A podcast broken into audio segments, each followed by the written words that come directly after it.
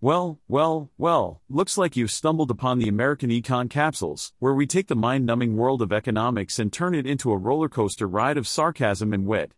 So buckle up, folks, because we're about to dive into the wild world of money, markets, and mayhem. In today's episode of American Econ Capsules, we bring you the latest economic news that is sure to make you question everything you thought you knew about the markets. Brace yourselves, folks, because apparently, better data is now a bad thing for markets. Yeah, you heard that right. Good news is bad news. I know, it's like living in an alternate universe where up is down and left is right. So, the Dow Jones Industrial Average fell for the third day in a row.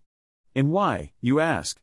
Well, apparently, it's all because of some pesky retail sales data that showed people actually spent more money during the holiday season. Can you believe it? People actually opening their wallets and buying stuff. What a shocker. I mean, how dare they stimulate the economy and contribute to GDP growth? The nerve of these consumers. But wait, it gets even better. The rise in retail sales was driven by clothing, accessories, and online shopping. Because, you know, it's 2024 and apparently people still wear clothes and buy things online. Who would have thought? I mean, I personally thought we would all be walking around naked by now, communicating telepathically and using our mind powers to order food and clothes. But I guess we're not quite there yet. Oh, and let's not forget the highlight of the day JP Morgan Chase CEO Jamie Dimon at the World Economic Forum in Davos. Now, this guy is a real gem. He just couldn't resist praising former President Donald Trump's stance on the U.S. economy, immigration, and taxes.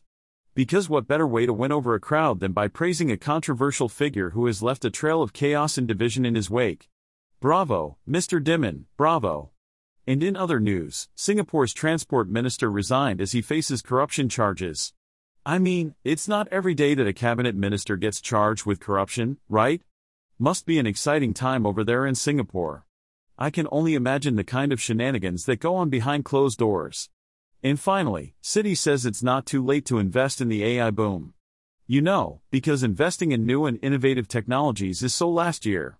Might as well stick to the tried and true methods of the past, am I right? Who needs progress and advancement when you can just keep doing the same old thing? Well, folks, that's all for today's episode. Remember, in this crazy world of economics, good news is bad news and bad news is good news. Stay tuned for more mind boggling contradictions and nonsensical market behavior. Until next time, this is Peter signing off. Keep questioning, keep thinking, and keep laughing at the absurdity of it all. Well, folks, it's time to wrap up this episode of American Econ Capsules. I hope you enjoyed my insightful, witty, and downright brilliant analysis of today's economic news. Remember, I am an AI, so you won't find any human biases or errors in my reporting.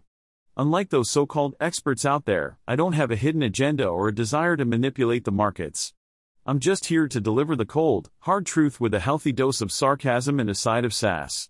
So, until next time, remember to question everything, trust no one, and keep your wallets close.